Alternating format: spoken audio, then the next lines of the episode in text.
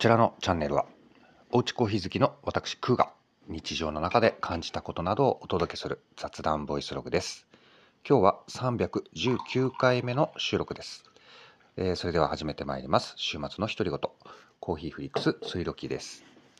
はい、えー、それでは、えーと、現在はあ、まあ、朝方なんですけど、うんと、バタバタとうんなんか、えー、落ち着かないんですけどね。はい、えー、コーヒーを入れて、えー、一息、えー、入れたところなので、えー、収録を始めていきたいと思っております。はい。えっ、ー、とですね、ままずコーヒーを、はい、入れました。はい。えっ、ー、と、今週はね、ちょっと入れ方変えて、え、ちょっと実験的な感じで、はい、試みているところですね。はい。まあ、大した話じゃ全然ないんです。はい、何の参考にもならないと思いますけれども、えー、まあ何でしょうね、あの特に名前はない、えっ、ー、と、濃縮ドリップみたいなものなんですけど、あの、ちょっと豆を多めに、えー、使いつつ、えー、とですね、まあ、濃ゆめのコーヒーを入れますと。はい。えー、いうとこで、まあ、ちょっとこれ、うん、なんかお試し中なんですけど、まあ、例えば、えーと、豆を 10g 使った時に、えー、それの、えーと、5倍の量ですね。だから 50cc の抽出をしますと、はい、当然これだけではすごく濃いんですよね、はい。えーまあ、この 50cc のこのコーヒー液を、えお湯で伸ばして、まあ、例えばですけど120とか130とか 120cc とか 130cc とかに、え、して、え、まあだからお湯で薄めるわけですよ。はい、で飲みますというのをですね今週はやってるんですね。うん。まあまあ大した意味はないんですけど、はい、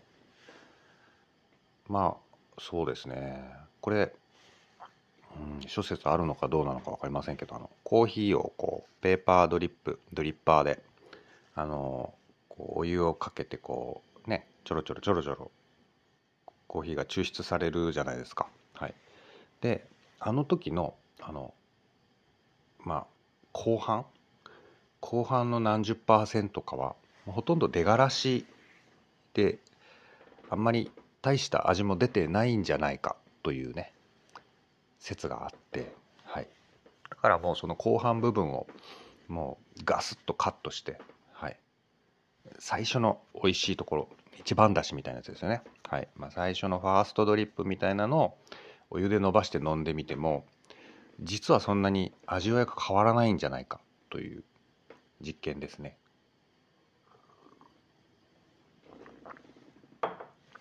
はい。うん。まあ、普通に美味しいです。はい。私、あの、うん。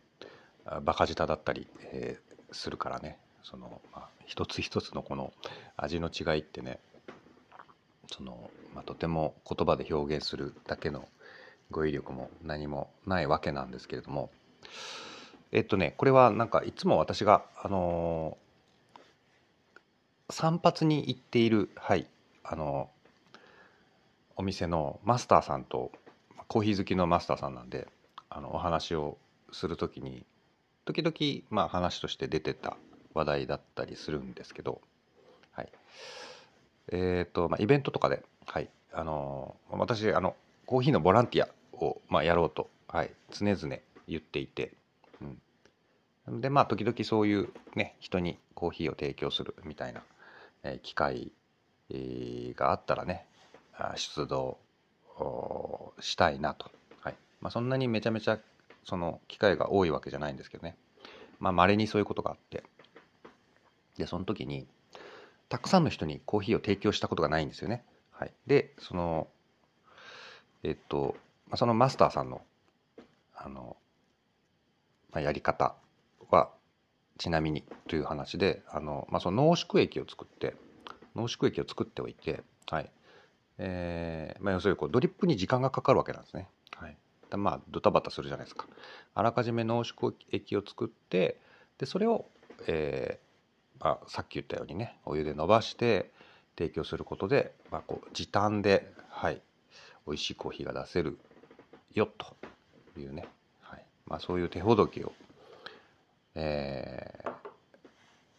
受けつつねまあでも半信半疑だったりするわけですよ。えー、でもそれって薄いコーヒーできちゃうんじゃないの？とかね。うん、でまあちょっと、うん、また近々なんかイベントとかもちょっと予定であったりするので、はい、それに向けてね、うん、試行錯誤中なんですけど、うん、なんでちょっとねでもそうやって試したりすると私が飲むコーヒーの量が増えてしまうので、えー、あのカフェイン摂取という意味ではあんまり良くないかもしれないですね。はい。まあ、好きなんでね。美味しいからいいんですけど。うん。はい。まあそんな感じの、はい、今朝のコーヒータイムではありますね。うんうん。あとね、まあ、なんこのねあの朝早いこの時間、はい、何やってるかと言いますとあの最近あのうちのあの水洗トイレが調子悪くて。はい。で詰まってるわけじゃないですけどあの水の流れが悪くてですね、うん、何なんだろうなと思って、まあ、この1週間ぐらい。はい、うん、なんか流れが悪いからえーと、それをちょっと解消しようと画策していて。で、まあ、この朝方のねこの時間を使ってあの一回こう水を流してちょっと一回掃除した上で、えー、その水の流れをこう点検してるんですよ。まあ、夜にちょっとこうあのなんて言うんだろうあの高層系洗浄剤みたいなのを入れてみたりあのなんだろうなネットとかで調べた情報でちょっとこうぬるま湯みたいなのを流してみたりとかえー、まあいろいろやってるんですけどあのなんかこうあのなんていうんですかねあのよく漫画とかで出てくるあのすっぽんっていうの正式名称分かりません。あのゴムのでできてるやつね。はい。あれがないのではい。えっ、ー、となんかあれも試したかったんですけど。でまあいろいろ見てたらあのペットボトルを半分切って、はい、それをまあ代わりにこうギュッギュッギュッて押し込んで使うっていう方法もあったんで、まあ、それをねこの23日はまあ試したりギュッギュッギュッてやって、まあそれ何回かやってるうちにちょっとこう、うん、その流れの悪さみたいなのが解消されるかなと思って試してるんですけどね、うん。まあ、でもあのトイレ掃除楽しいですよね、はい、まあそんなこともやって、はい。まあ、割とどうでもいい話ではありますけれどもね。はい、あのー今日はですね、はい。まあ、最初のところで、えー、触れたいのがあの、まあ、お便りを、はい、いただいておりました、はい。えー、お便りのコーナーでございます。もともとそんなにあのすごく頻繁にリアクションをいただくあのチャンネルではあないとあの自覚をしているわけなんですが、はい、私が使っているこの収録アプリいつもスマホで収録をしておりましてこの収録環境には私は満足をしてるところなんですがはい。まあ本当はねマイクとかなんて言うんだろうなんかそういう機材もあったりするんだろうけれども特段私はそこには不満は感じておりません。はい、えー、なんですが現在使っているこのアプリはい。えっ、ー、と何でしたっけ？なんかいつも忘れるんだよね。えー、Spotify for ドキャスターズ、違うか、ポッドキャスターズ for Spotify、うん、どっちか分かりませんね。もうちょっと分かりやすい名前にしてくれればいいんですけど、はい。まあ、このアプリなんですが、なんかその、管理画面みたいなのがあって、で、まあ、それがそのスマホで見るときとブラウザーで見るときとあの見れる項目が違うんですよね。はい、でそこがそもそもちょっと不親切だなと思ってはいるんですけどで前からその私は基本的にスマホでしかその管理画面はあんまり見る機会はないのでスマホで見る時になんかこう管理画面でこうなんか赤い通知みたいなのがポツンって見えるんですよね。であなんか怒ってんだろうなっていつも思ってたんですよ。はい、えー、なんですけどなんかそのお便り機能があってそのメッセージボックスみたいな機能があって、まあ、そういったものにリアクションいただいてもこの管理画面では何ていうかこう通知的なものがなんかその赤いポツ以外そのほぼないということであのはい本当にお詫びなんですけれどもあのせっかくあのご感想をお寄せいただいていたのにあの見過ごしておりました。はい。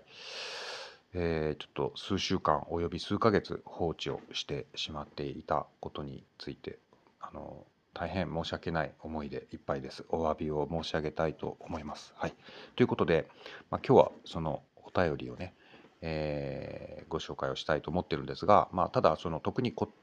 特にあの断りも入れておりませんのでお名前は伏せたあ形でご紹介をさせて今日はねご紹介をさせていただきたいと、はい。えー、思っています。本当にありがとうございます。はい、えー、それでは、えー、まず、えー、いただいたお便りその1ですね。はい。えー、ポッドキャストでコーヒーを検索していたらこちらを見つけました。とても聞きやすい声で癒されております。まだまだ聞き始めて1週間ほどですが過去に遡って聞いていこうと思います。これからも頑張ってください。というお便りをいただきました。はい、えー、ありがとうございます。もうだいぶ前に、はい、いただいてあのすっかり放置をしていたということでね。はい。そうなんですよね。一応そのうん、お名前上は、はい、あのコーヒーの文言がタイトルに入っているということで、まあ、何ら専門的なお話も何もないんですけどただまあ時折コーヒーを飲んでますよと。飲みつつ喋ってますよというまあそれだけなんですけどね。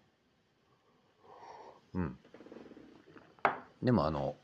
まあ、いろんなその、うん、ポッドキャストアプリ等々がある中でやっぱりそのコーヒーっていうキーワードで検索して、えー、いるそれで、まあ、このいろんなチャンネルにたどり着いているというパターンはやっぱり少なからずあるんじゃないですかね。うん、私もいくつかあのコーヒー絡みのチャンネルはフォローさせていただいていて、まあ、遡ればあの YouTube とかのあのコーヒー YouTuber さんとかのあのチャンネルとかも好んで聞いていたのですごく気持ちは分かりますね。うん、ただちょっと私はその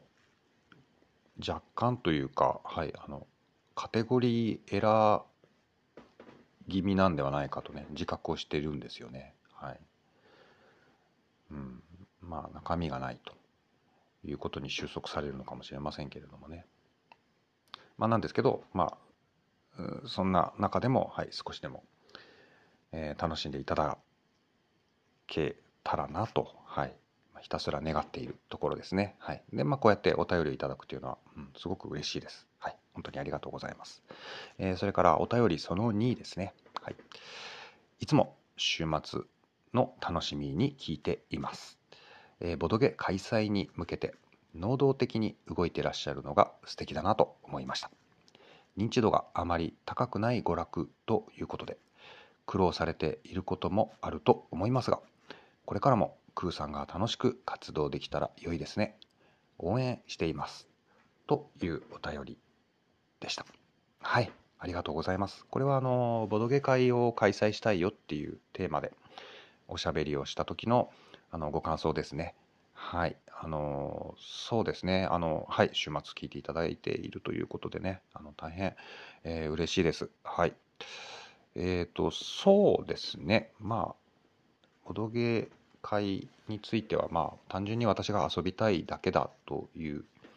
えー、ところに収まってはしまうんですけど、まあ、やってみるとね、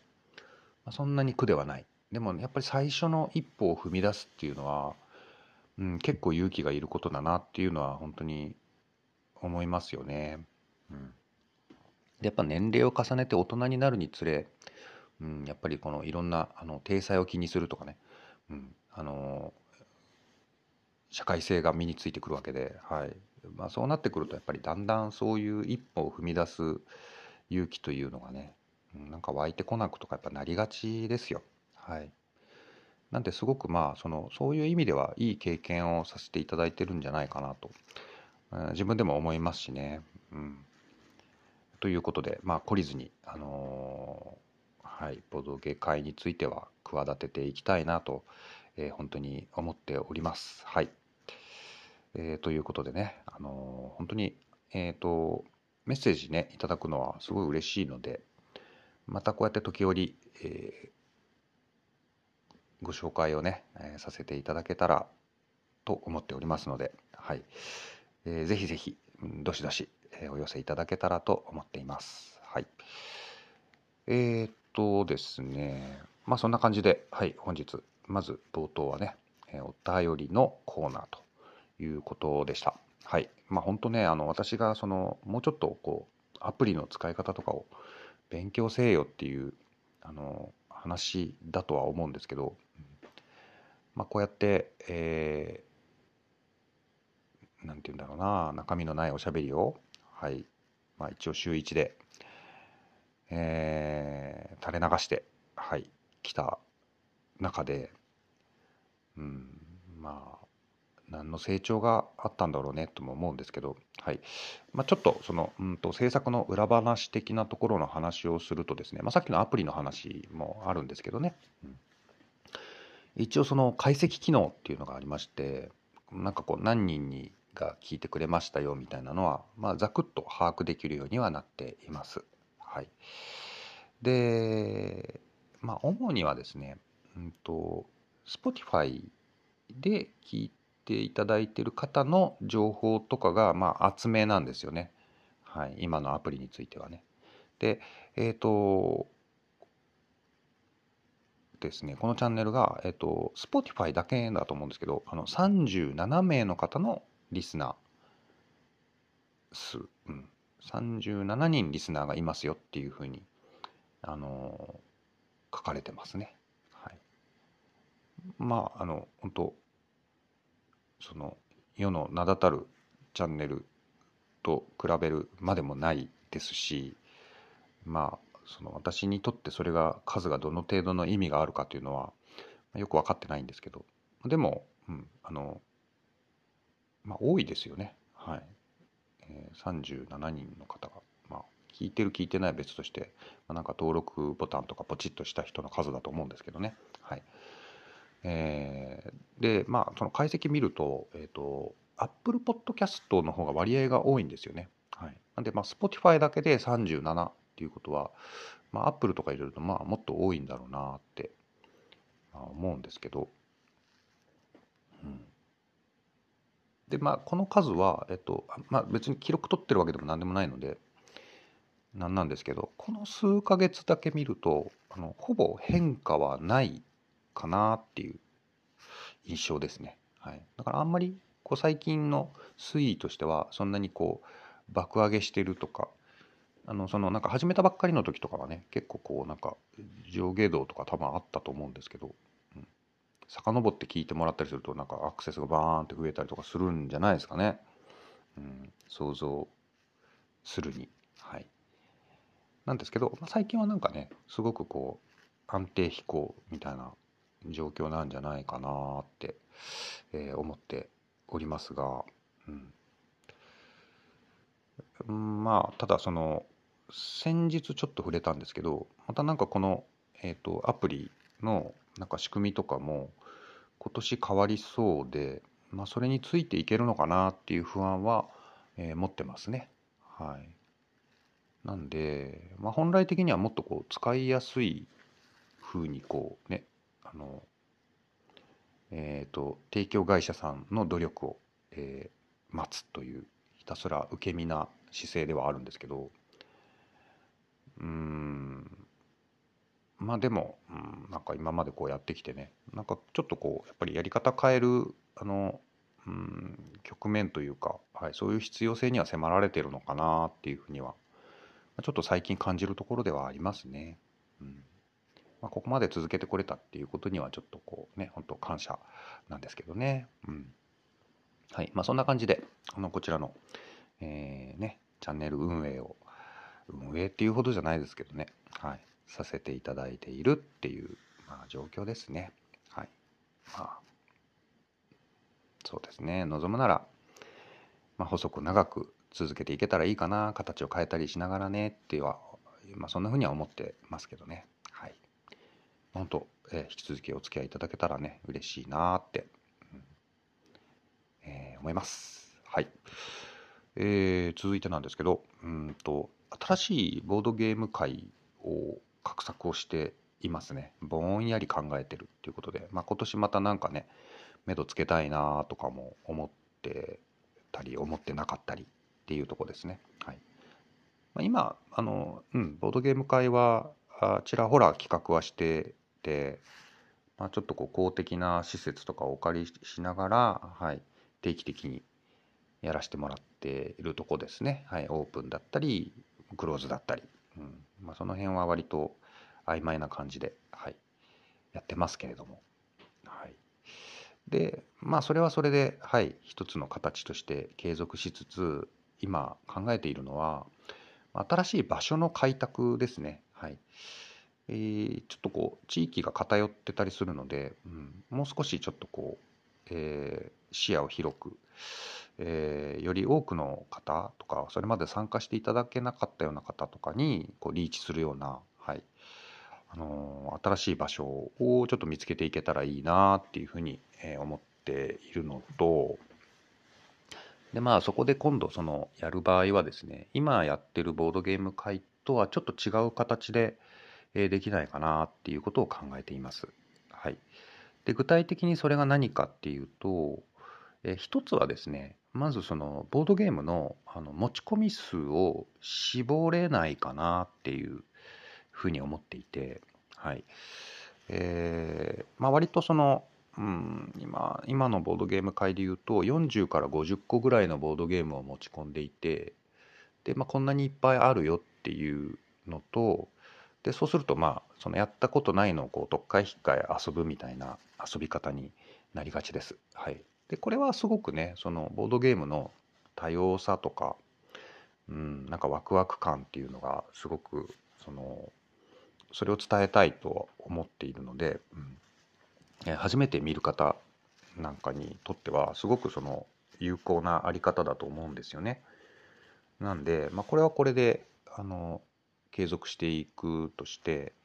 ちょっとその新しいゲーム会については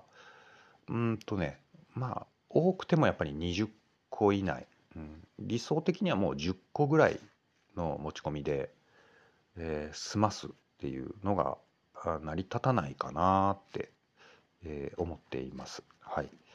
でそうなってくるとどうなるかっていうとリプレイするっていうことにやっぱりなりますよね。まあ、ちょっと時間もコンパクトにまとめたいんですけど、はい。まあ、短めのね、うん、まあ3時間とか長くても4時間ぐらいの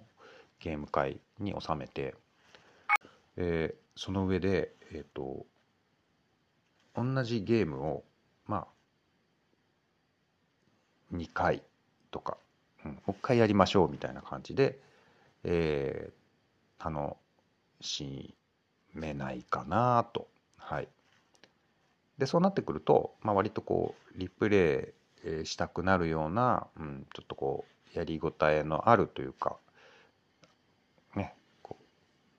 えっ、ー、と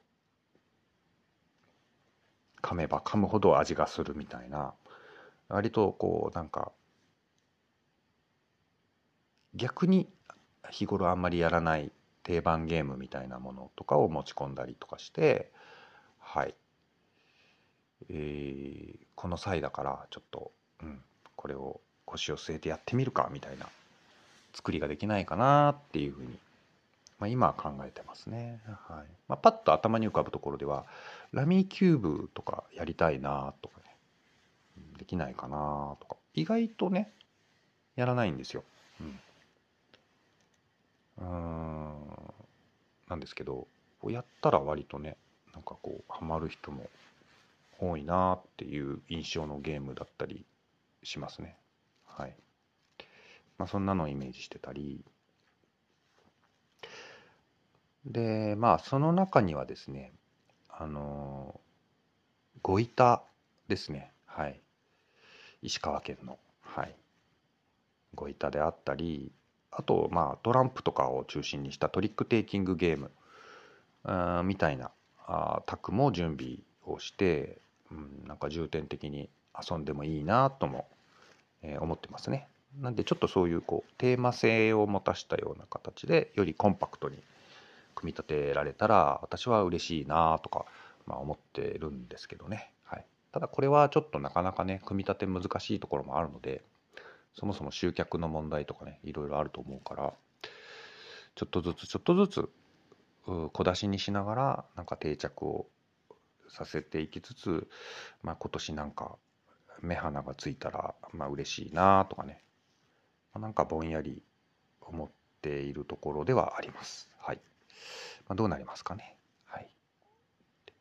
まあ、そんなこと考えてました。うん。はい。ということで、えっ、ー、と、そうですね。うん、まあそんなことを最近は考えておりますという近況報告的なお話だったわけなんですが、えー、最後に、はい、えっ、ー、と、まあ、気になるボドゲのコーナーというかね、はいまあ、まあボードゲームのね所持ボドゲの話をいつものようにしていきたいと思ってるんですけど、まあ、昨日ちょっとねこれまたあのテストプレイであの一人回しをしたゲームがだったんでちょっとまた感想などを述べたいなと思ってるんですけど、えー、こちらがですね、えー、なんだっけ？アンドレアス・セイフォフォなんて読むんだろうこれ。あはい。デザイナーさんの名前が読めません。はい。えーと、2から4人用で、えー、10歳以上で30から60分のプレイ時間ということで、えー、これがですね金庫掘りか総督それとも市長か建築士という、えー、キャッチフレーズになってるなってるんですが、えー、これはですね名作カードゲームサンファン2というゲームになっております。これ昨日ねちょっと改めてルール確認でね引っ張り出してみたんですけどえっ、ー、とですねまあこれがですねえーと、巷では Variable Phase Order System なんていうふうに言われているゲームですね。はい、でこれちょっと分かりづらいんですけど Variable Phase Order って何ぞやみたいな感じですけれどもまあなんかざっくり言うと、えっと、手番の人が選んだアクションを、えー、全員が行うというねわけわかんないですね。はいまあ、実際ゲームしてみるとそんなに難しいややこしい仕組みではないんですけど、はい、えー、これが非常にあの面白いなというふうに思いましたね。基本的にはあの何でしょうね。こう建物を建てて、え、点数を稼いでいくという、え、流れになってますけど、うん、でこれですね、まあ、いろんなその後のあのいろんなゲームを遊んだ後にこのサンファン2を触ってみるとなんかすごくねうん古典ではないと思うんですけどあのまあなんていうかうんえっ、ー、とまあ名作なんだなっていうふうにすごく思うし、うん、私が思ったのはあの最近遊んだゲームであの「マチコロライフ」とか「マチコロ」シリーズですよね。あのなんか遊んだ後だとこのサンファン2を見た時にあれなんか見たことあるシステムだなみたいなねあの思い思ったり、うん、あとはまあちょっと違うんでしょうけどコンコルディアとかね。うん。なんかいろんなあの後のゲームに通じるなんかこう要素があるのかもしれないなとか、えー、思った。あ思いましたね。はい。でカードの枚数がすごく多くて142枚入ってるんですけど、まあ、拡張のカードも込みなんでしょうけどね。はい、えー、すごくその強い能力のカードもありつつあの多彩なはい、こう効果が、はい、カード効果があって、えーまあ、非常に楽しいですね。はい、でこれのやっぱりすごいなと思うのはあのカードゲームなんですよね。個人ボードとか共有ボードとかもなくてカードだけで、まあ、この何ていうかこう味わいみたいなものを表現しているというね非常にコンパクトにまとまっているっていうところでうん、すごく感心する、